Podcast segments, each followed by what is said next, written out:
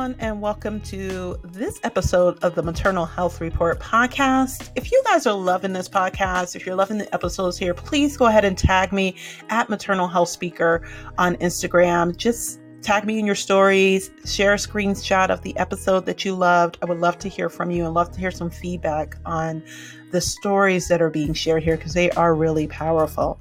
So, once again, this is the Maternal Health Report podcast Black Mothers, Real Voices, Real Stories. My name is Jessica. I go by Just Speaks Digital. I am your host of this podcast archive. Today's episode is all about VBAC after C section. So, our guest today is Kaesha Jackson. And Kaesha, if I'm not saying your name correctly, girl, come and get me on Instagram, DM me on Instagram. Um, but I hope I am saying it correctly and pronouncing it correctly. In this episode, Miss Jackson goes through her journey with VBAC and she went out and actually seeked out the type of birth that she wanted. So she was a huge advocate advocate in her own birth and now acts as an advocate for others via social media. And she is just an amazing, amazing mama to have on the podcast. So I'm super excited for you all to hear her story. So without further ado, let's get into it. Kaesha Jackson, VBAC after C-section. So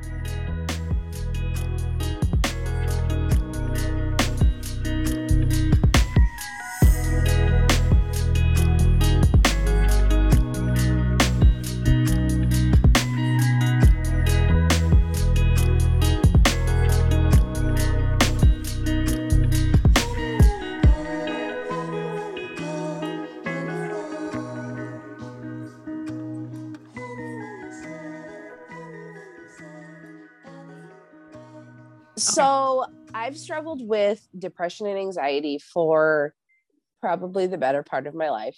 My parents were very, I won't say they were like against the doctor, but like they're kind of of that like older mindset that like, you know, we don't want you guys to be stigmatized. So like I, I probably struggle with a little bit of like ADD and stuff like that too, but like they never really like got it addressed just because they're like, we don't want you to be labeled. We don't want you to have to take medicine. Oh, medicine's the end. I had been, you know, pretty okay, like functioning. It's functioning at this point. But then when, you know, the world shut down, COVID, we're stuck in the house, you know, everything like kind of came to a head. I, I struggled a lot right before actually, like February of last year. I was having like a lot of postpartum anxiety like crying as I was like driving to work and like panicking, had no idea why. I talked to my doctor and she kind of like brushed it off.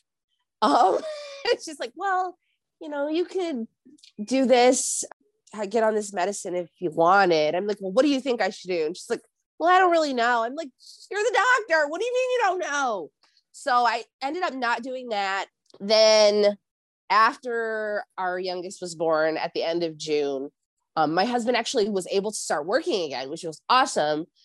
But on the other side of that, I was thrust into, you know, motherhood of three, newborn. Our second youngest is two now. She turned two at the beginning of June, and then I had him at the end of June. So I have a newborn, a toddler, and then bless our eight year old. He is the biggest help in the world, but like it, it, it was just like so much overwhelm. And I didn't want to, you know, burden my husband with it because, you know, he's on his business journey, you know, he's working to, you know, make money for us. So I'm like thinking about it. I wasn't like trying to like not bother anyone, but that's just as women that, you know, that's what we do. We just grin and bear it. So, um, actually we took my younger brother in who struggles a lot with depression and anxiety as well he transitioned out of our house and moved down. Uh, my mom lives in Florida, so he was moving down with her.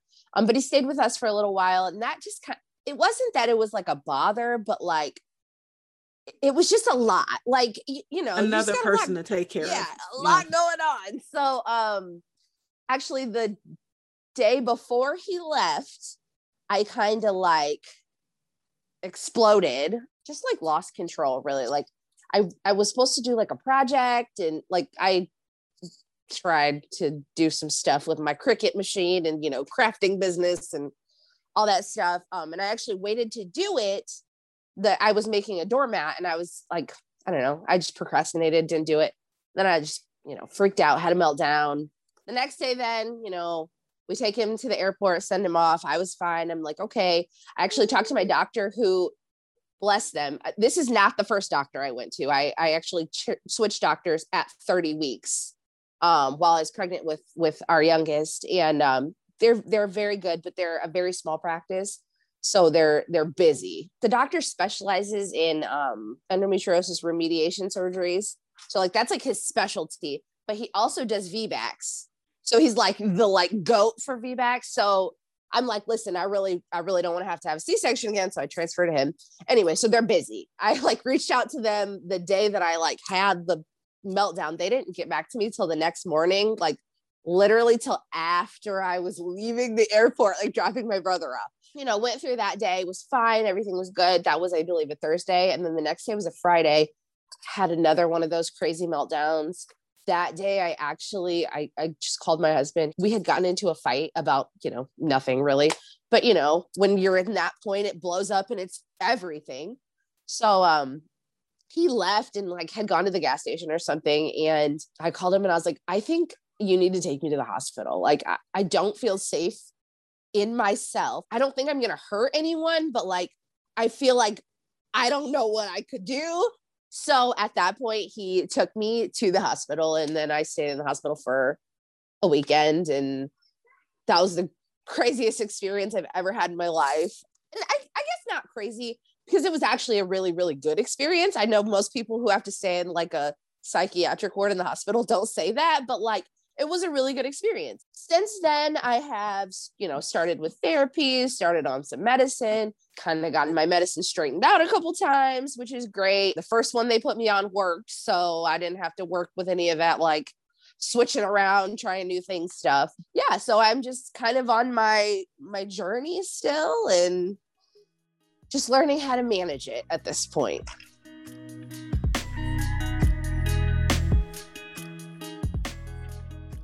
Black women are disproportionately impacted by maternal mental health. In fact, studies show that among Black women, approximately one in four will experience postpartum depression after childbirth. What are you doing right now to manage it? What are some things that you're finding are help is helping you right now with it? Trying, not always succeeding, but trying, you know, self-care, just getting out of the house and taking a breather you know like i need to being being an advocate for myself because obviously no one else is going to advocate for me the way i need to everybody thinks this is hilarious but i love to grocery shop when I'm like in these moods, like I don't want to go grocery shopping, but like if I can like bust out and I'm like, all right, I'm out of here. I'm going to the grocery store. I'll be back in two hours, or I'm going to Target. I'll be back in two hours. I just trying to get out and not, oh no, just get out to where I'm like taking my mind off of if I'm like, okay, I'm going to go lay down and just relax and take a nap. I'm probably going to lay in there and, you know, tap on my phone for two hours and, oh my gosh, I got to do the dishes. I got to do laundry. Like, that's not relaxing. so, just trying to just really like create mental space for myself. I need to do better at like making friends, but you know, it's COVID. So it's like I would go take my kids to a play date, but like you can't. So yeah, just really like really taking time for myself, really doing a lot of personal development, trying to figure out like where the things that like cause me anxiety like really stem from so I can, you know, like avoid those things or just learn how to deal with them a little better. Because I like I'm a procrastinator like and I used to think it was like the like back in like school and stuff I'd be like oh you know I just procrastinated. But like as an adult that manifests in like the worst ways and you're like, why did no one tell me this? Like, I mean, I guess my parents did tell me that wasn't good, but like, why didn't you change this? Just, just really trying to figure out the triggers and getting myself, you know, that release that I need. Good, good. I, I love that. And I think that that's a big key. A big key of it is that we understand that it never goes away. There's ways that you manage it better and you figure yeah. out what triggers you, what happens, you know, and then how you can respond to that thing either better or stay away from it completely you know? So talk to me a little bit about your birthing experience. Did you have a great experience? You said you said you had a c-section the first time correct? Yeah absolutely. So the first two times i had c-sections they were very different experiences. Third time i actually did get my vbac which was vba2c which is like crazy in the birth world. But like I had my first son when I was 19. Like I've always been like willing to educate myself, if that makes any sense. Like even back then, I can remember. I don't even know. I my mom had a, a "What to Expect When You're Expecting" book. I don't even know why, because my youngest brother is like five years younger than me, so he was like I don't know, 13 or 14 when I was pregnant. I don't know where this book came from, but I was like reading the book while I was pregnant as, as an 18 year old, you know, I was pretty informed, but like, you know, you get in those situations, the doctors are like, okay, this is what you need to do. And I'm like, okay, well, I don't want to jeopardize my baby. So, you know, I let them induce me. I was in labor for 24 hours. They broke my water after about an hour of me being there for the induction. Started me on the Pitocin cascade of interventions type thing. Oh gosh, I didn't want to have any medicine. Like I didn't want to get an epidural. I just was like super against it. And uh, a lady came in the room, a doctor, and it, it like threw me off because like most of the doctors I had experienced were like old white men. She was this younger black woman, so I'm like, you know, I'm I'm feeling like, you know, we can relate, whatever. She's like yelling at me because I won't get this epidural. She's like, what are you trying to prove? Like, what are you trying to prove with this? And I'm like, I just don't want the medicine so uh, that ended in like me like having a meltdown and crying and like okay just bring the epidural like whatever.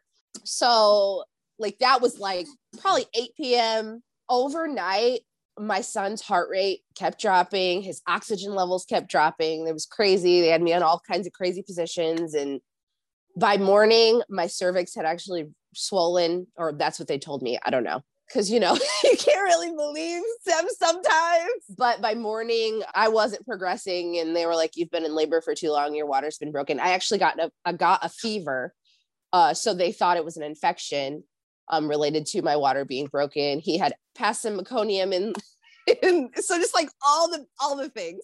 Um i ended up next morning getting a c-section. The doctor was great. He's actually um in our area like one of the top OBGYNs like period. I just kind of had like was resolved to like, okay, this is my life. Because you know, at, like back in the day, people are like, you know, once a C-section, always a C-section. My mom had three of us and she had three C-sections. So I'm like, all right, I'm doomed. Like I was faced with a lot of like, I guess insecurity after that because my body was different and I was 19 and I was getting ready to go to college and my son's dad was I mean, like he was there, but he's not the greatest. So like he was just like not nice to me about it. So I was just like in this place where I'm like becoming an adult and who I was, my whole identity as like a teenager was just like shattered. Now you're a mom, but you're also going to college and you also have to get a job because you have a baby. Like,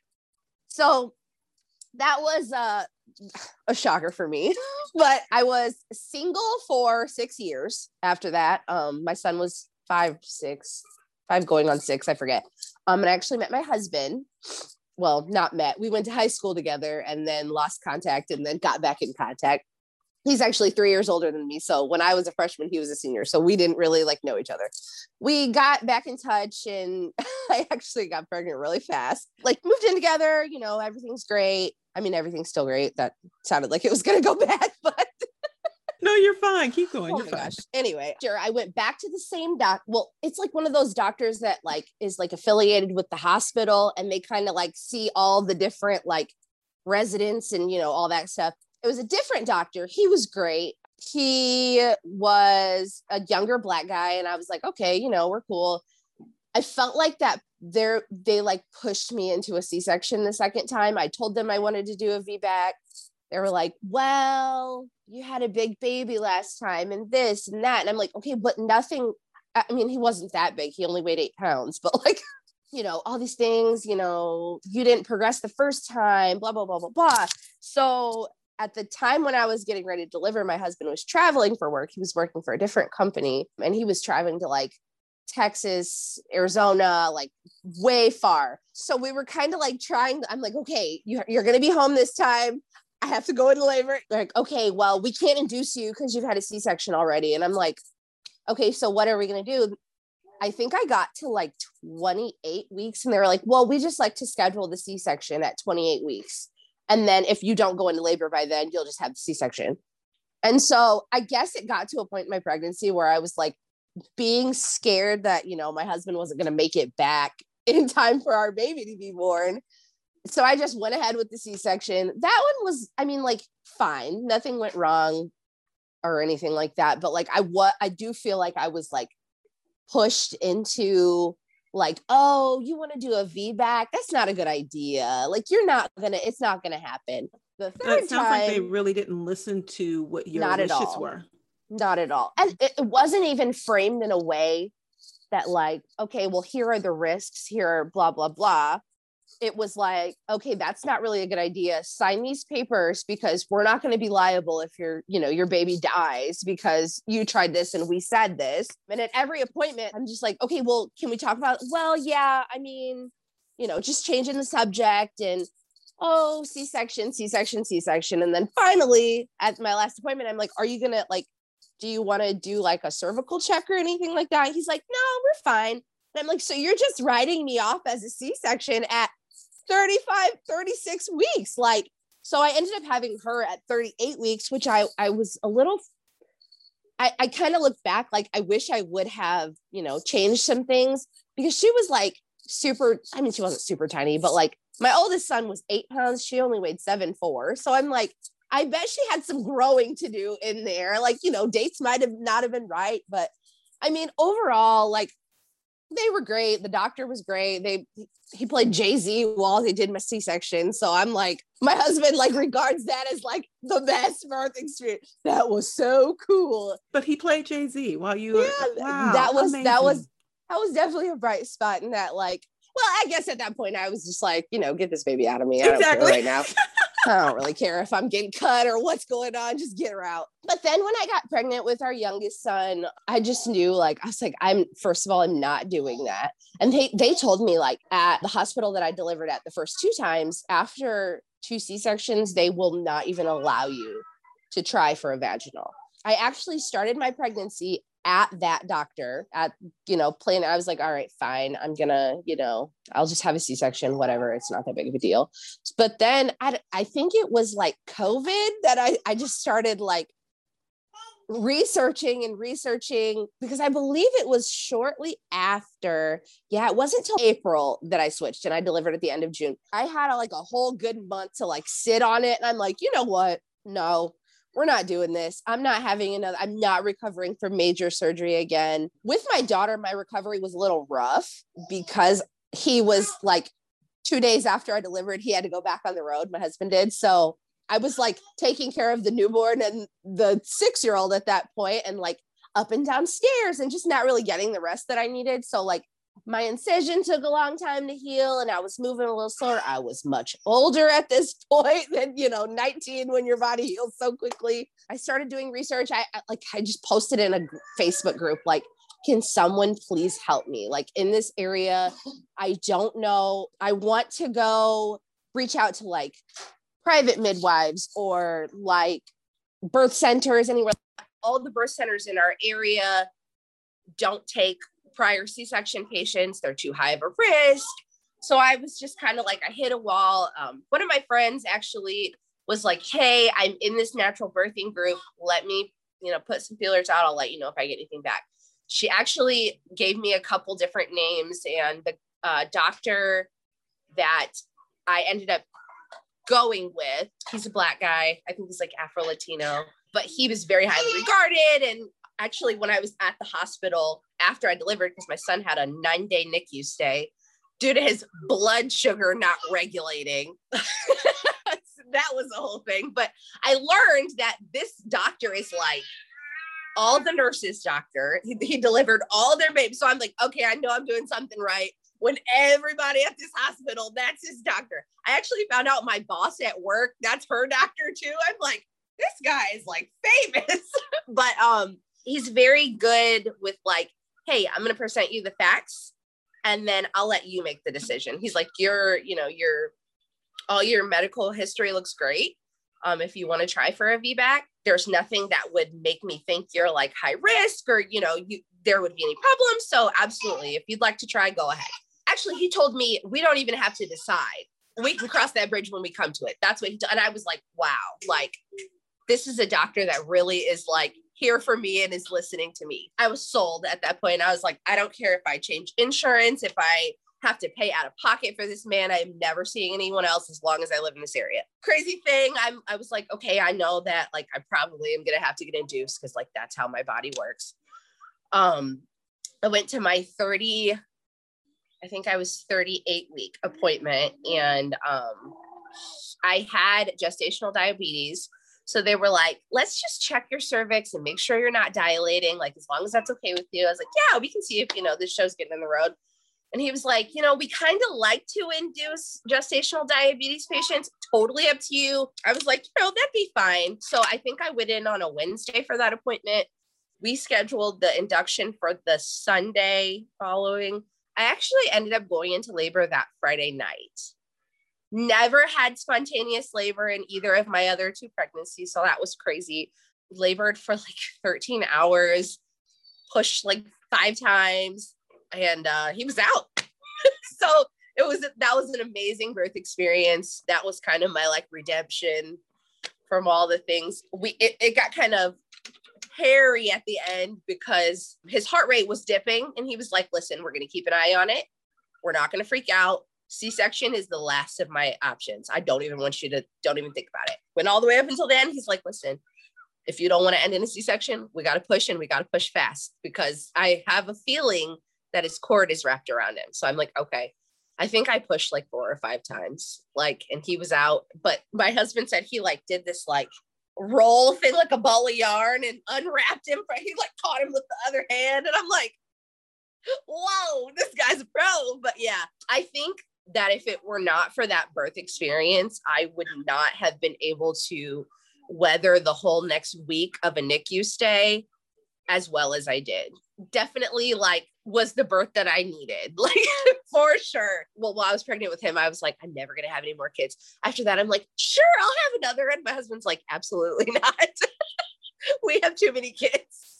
So yeah, yeah, but that's that's amazing that you were able to have that experience and, yeah. and the fact that you the way your husband explained the way he, you know, sounds like he definitely was a pro.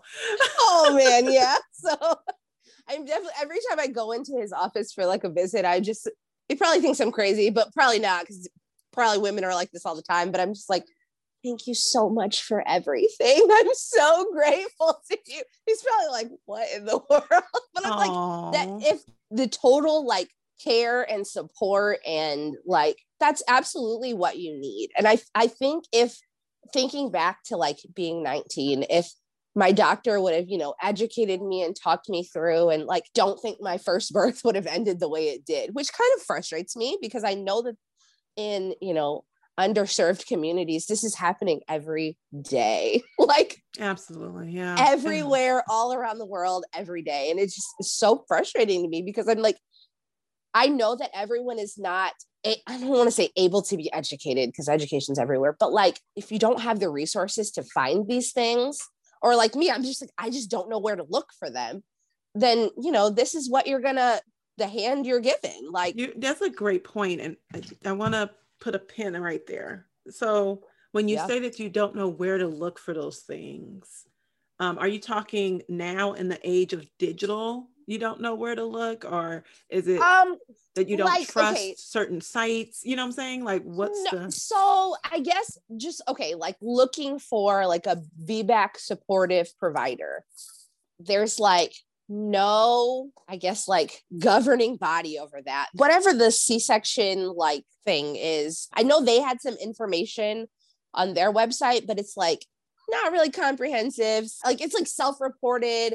People can like, oh, this doctor did for me. So there's like no like like you know if you need an ob doctor you just go on the internet and like type ob doctor and all of them come up but like there's no like database or you know anything I, I, guess just like network of professionals that are like willing i don't know if if it's even like a willingness to like oh i don't want to say that i do that because you know the what if factor because it's dangerous. I'm like combing internet doing all these searches like and i literally like had to go to facebook and like hi if you've had a vbac please let me know so i can you know like so then it's just word of mouth like okay this doctor does that hospital might i'm not really sure. I guess the information not being available but also like thinking back to before it was vbac like for me when i've had my first baby it's just kind of like okay you know you're having a baby great. They're not really like willing to you know talking you through it educating you as a patient and I think if I was presented with like all the options, like, okay, this could, because like when you're having your first baby, you know, you're like, C-section's not an option for like that's not even in the, the the top of your mind. You're like, okay, I'm gonna have this great delivery, no epidural. It's gonna come in 12 hours, and we're gonna be, you know, we're gonna leave the hospital the next day. But nobody talks to you about, you know, just the things that you don't plan for.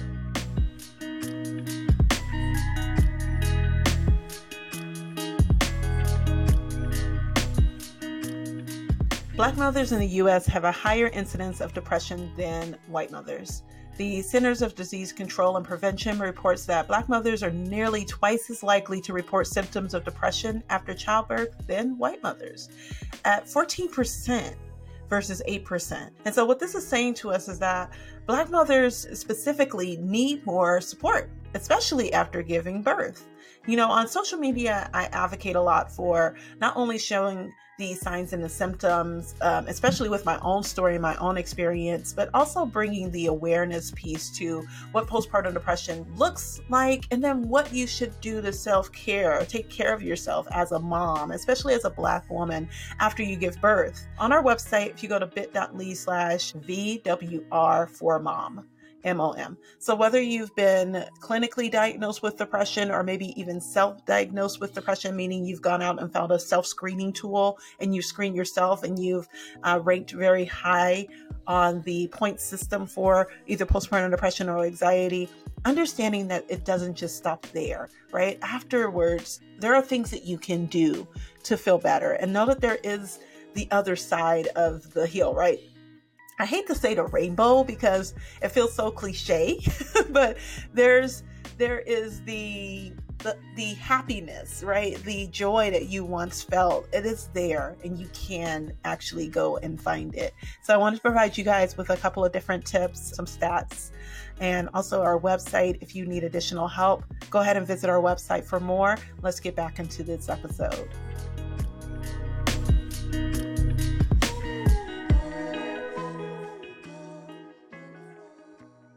I remember back to when I was pregnant with my first baby, I actually made a birth plan and the nurses laughed at me. Legit, they laughed at me. I was like, this is my birth plan. And they were like, what's that for? Like, I was like,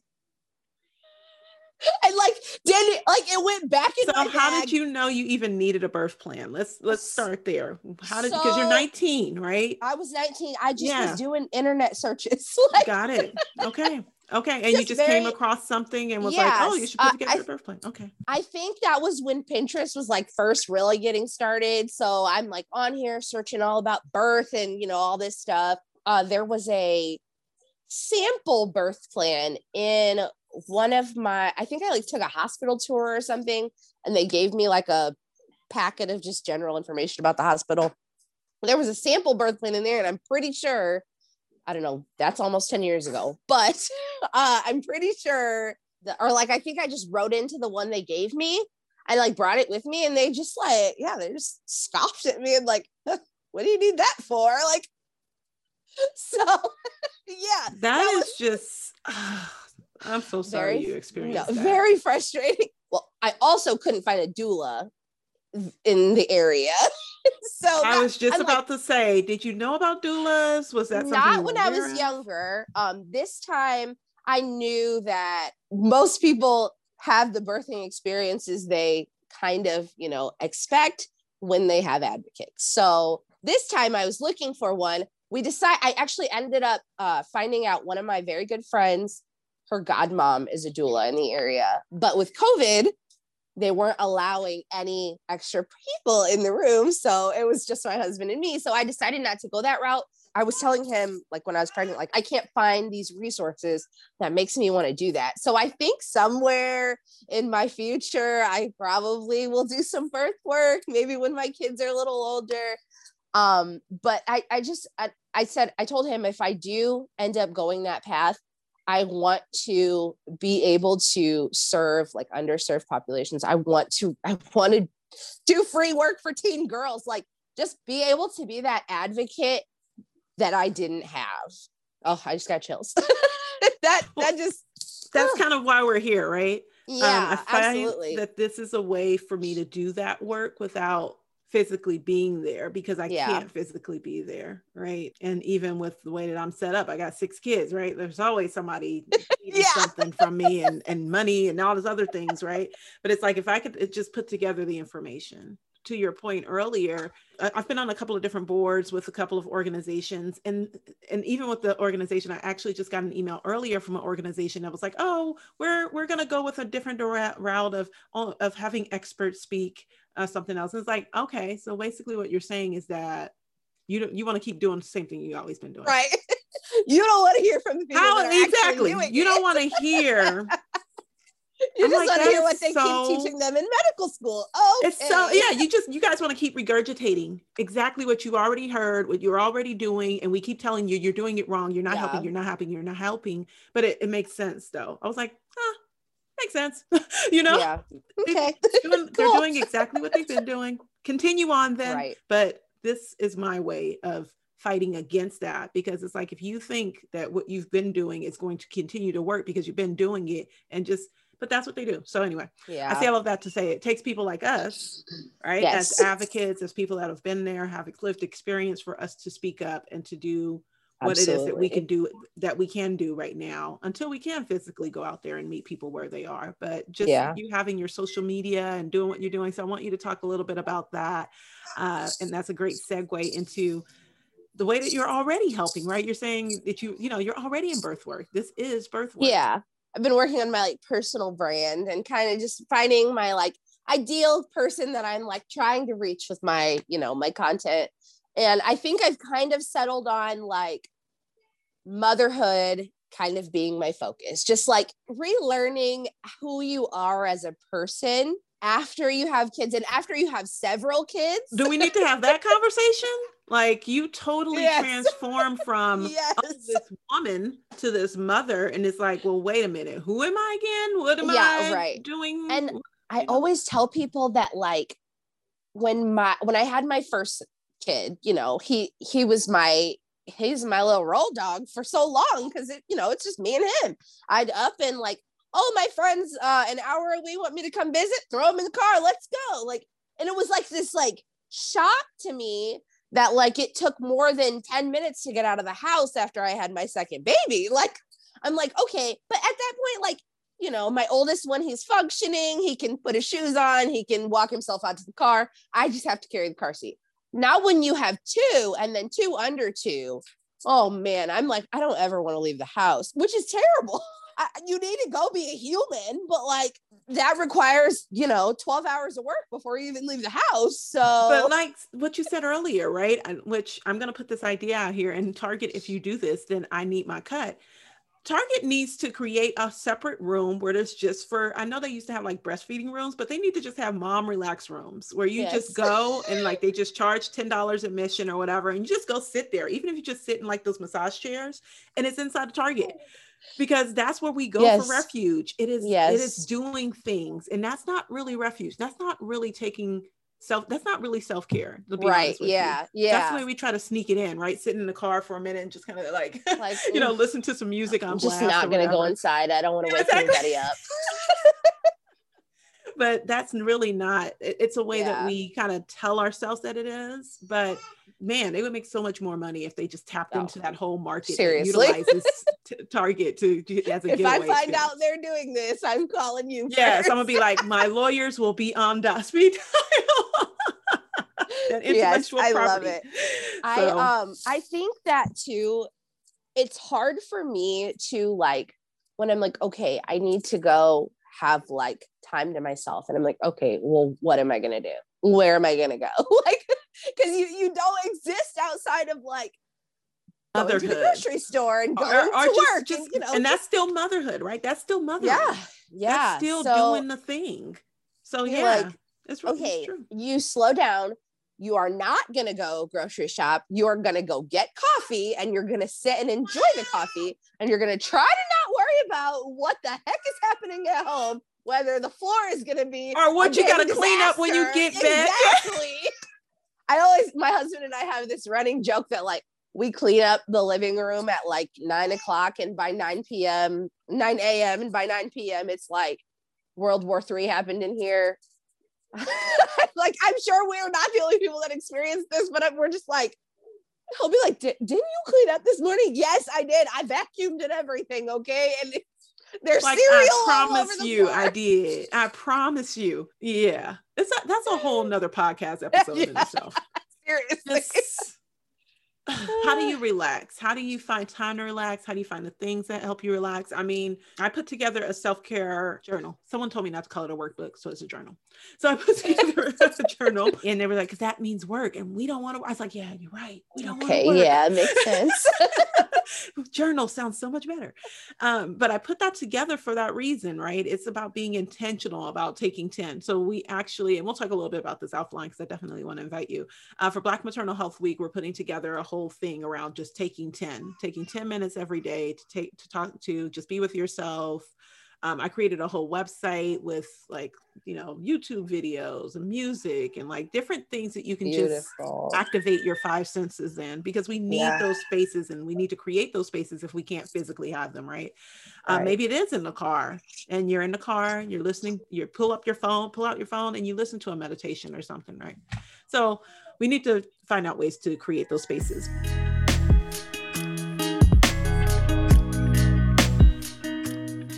A study published in the Journal of Obstetrics and Gynecology found that Black women are more likely to have maternal mental health issues than other ethnicities. In fact, Black women experience maternal mental health issues at a rate of one and a half times more than others. This is a really great stat, and you know, this particular uh, publication highlights the issues that Black women face and their experiences in the United States and how those experiences contribute to uh, the higher rates and incidence of maternal mental health issues. Um, so definitely go and check out that particular journal. We'll link to it in the show notes here in this podcast.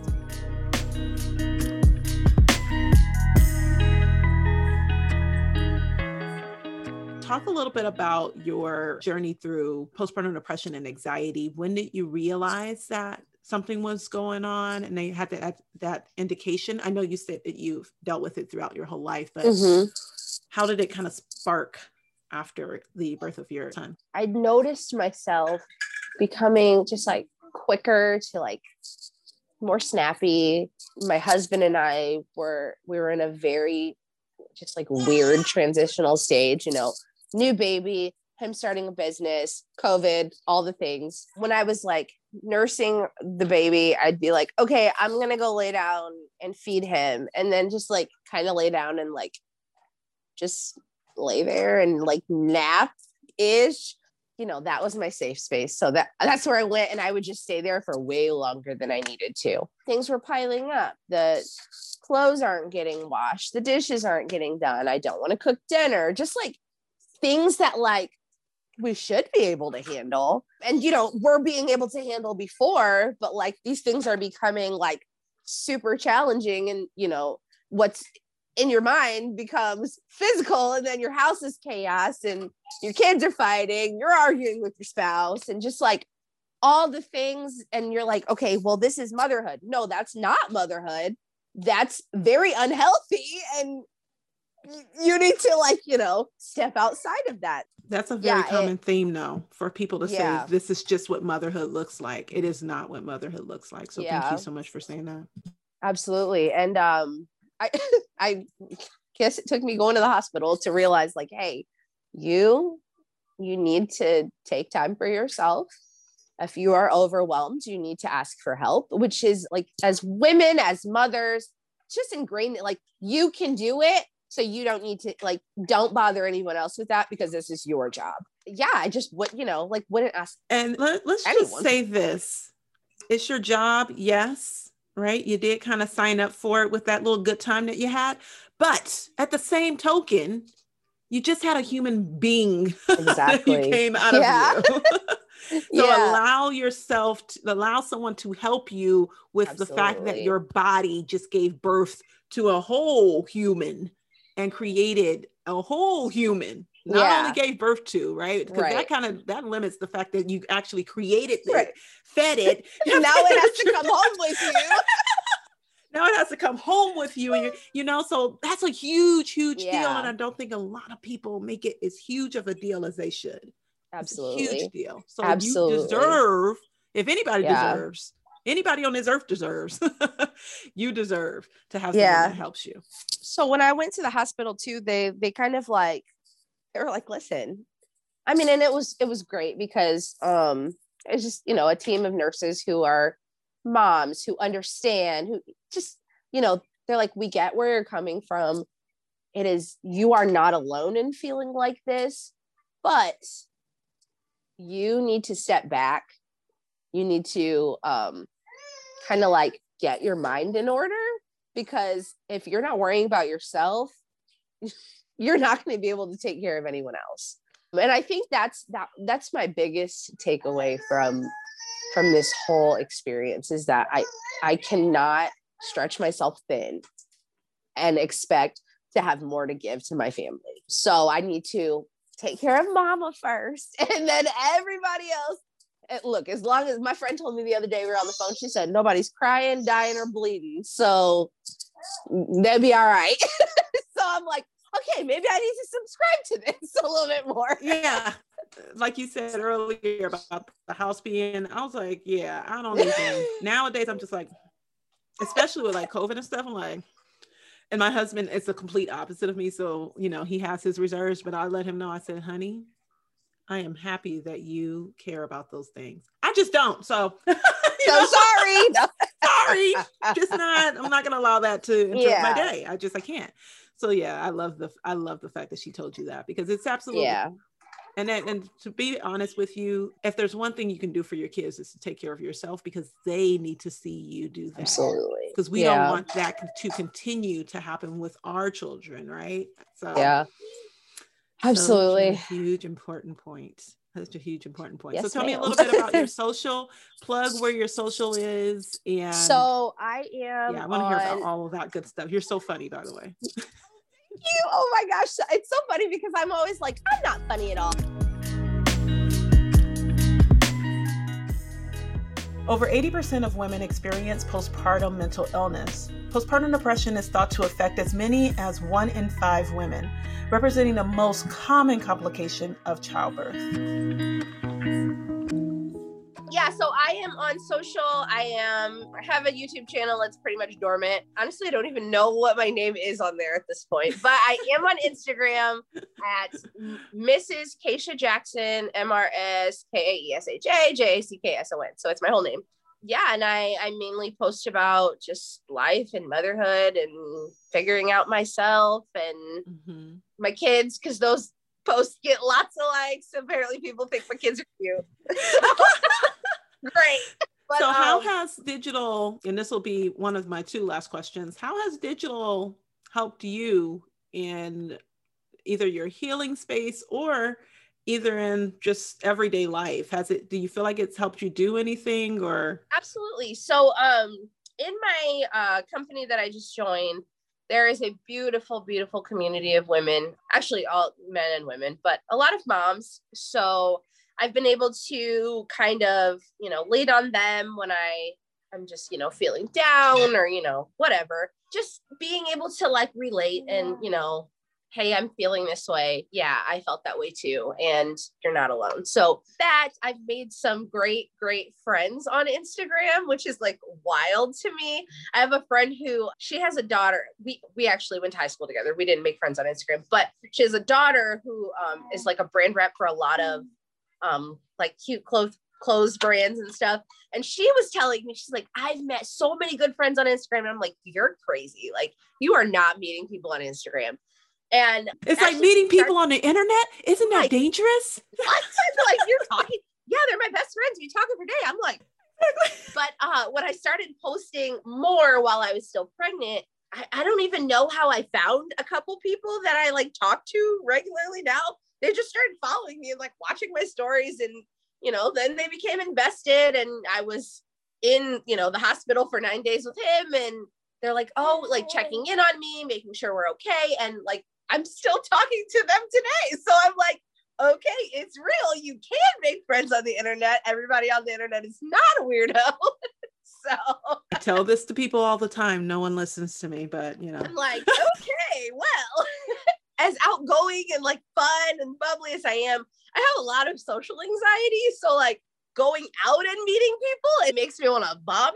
So like it's a lot easier for me, obviously, to you know send the message and I guess not worry about the judgment or you know whatever whatever the conflict is. But so I, I guess it's a lot easier for me. I always joke with my friends like, how do you even make friends in person? Like, do you just walk up to another mom in Target like, hi, you have kids. Okay, let's be friends. Like, how do you even?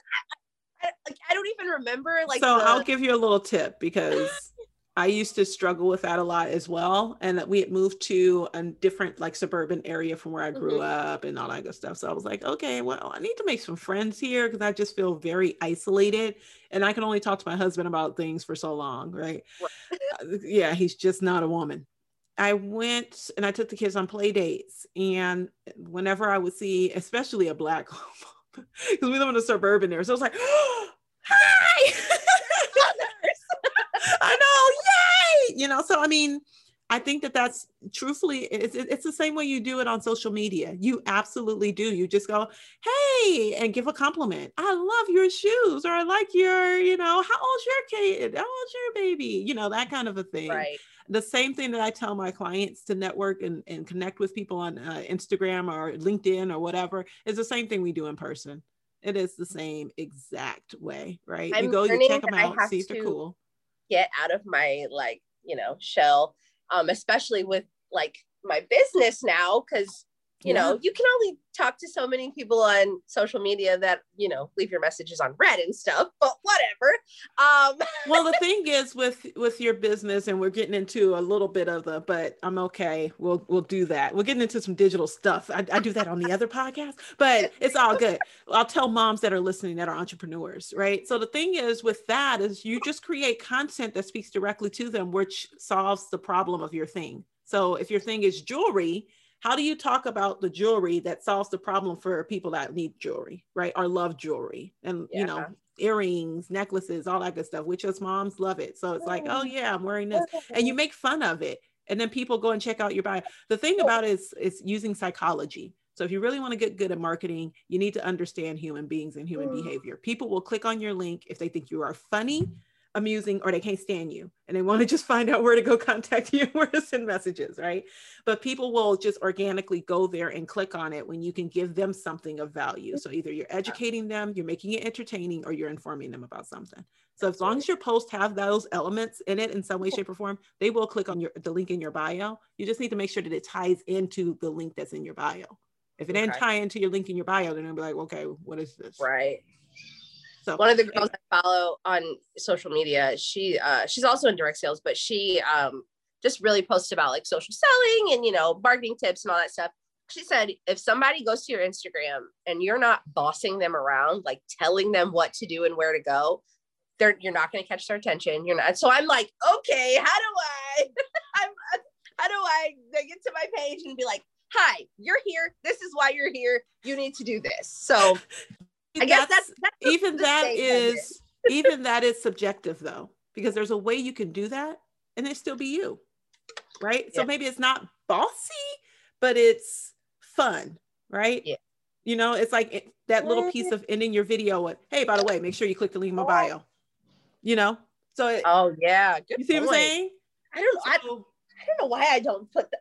I know I always watch like the, when you're swiping you watch the videos, follow for more videos. Like I don't never put that in my, you have to. So that's what oh. she means when she says that you need to tell them what to do. That's what she means. It doesn't necessarily yeah. have to be, hey, you, you do this. You know, that might be her style and that works for her. But whatever works for you, you just yeah. need to make sure that that that you are in fact telling them what to do though. So hope that was helpful. You guys listening, I hope that was helpful into it. What do you think should happen? What should be the thing that needs to happen right now in order to help women that are like you, like me? What do you think needs to happen for? I think um, we need to meet people where they are, obviously. Social media is a beautiful tool. So, utilizing that, um, being able to speak to that ideal client, that ideal person, um, is is a, going to be a huge part of it um and talk like hey you're here you're not alone. You know what i mean? So um being and just getting that more people getting that message out and it being like not your typical you know suburban mom talking about her pregnancy experiences. It has to be people who look like us. Like i can sympathize with you as a mother but as a black woman you don't really understand my experience. So we have to just, as women of color, we need to put the information out there and, you know, make sure that we are getting in front of, you know, or trying to get in front of the people who we're speaking to. And yeah, just using the, the channels that we, social media and Instagram and YouTube to, to spread the message. You know, I've been toying around with this idea of doing an episode in this series around how many times has your lights been cut off when you were a child? Because, uh, you know, as I talk to my husband, my husband's friends, my fr- like we've all had the experience of yeah. having to have candles, right? because our yeah. lights got cut off. yes. Like, and some people don't even like. We live in an area where it's great because it's it's we're actually like the RV capital of the world. So we have like jobs are great. They never went away here, but there's a very different like quality of people. I guess there's like it, it's very um the hood, you know. Um and then there's like some decentish areas, but like the other side of the river is like lots of million dollar homes and like we actually had like the most millionaires per capita at some point.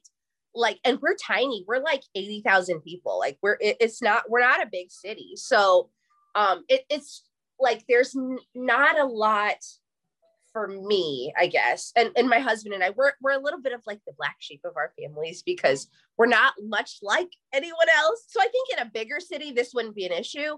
But like here there's like you said like you you you go to the park and you don't see any other black moms and you're like ah, like who am i gonna make and i'm not that i'm saying i don't want my friends my kids to be friends with you know other races and ethnicities but like being able to sympathize with and and see you know yourself and other people i believe is is a profound profound just experience to to be able to like be kindred with someone else who looks like you, you know? So yeah, I probably got off topic a little bit, but no, no, I love it. I love it. Thank you so much for coming on. It's been amazing speaking with you. Um, Thank you for having me. Absolutely. you guys make sure you go ahead and connect with Kaesha. She has an amazing, amazing Instagram profile. Um, she's going to be doing some big things. I'm pretty sure you you're going to see her because this story and just this episode has been fire. So you guys make sure you subscribe to the podcast. If you haven't already, make sure you tell others to come and subscribe and feel free to DM me at the maternal health speaker for more information about how you too can uh, get on the maternal health report and share your story if you have a story to share or if you need um, more guidance and support on getting in front of moms and speaking to moms directly, because I definitely want to champion that and advocate, especially after this episode.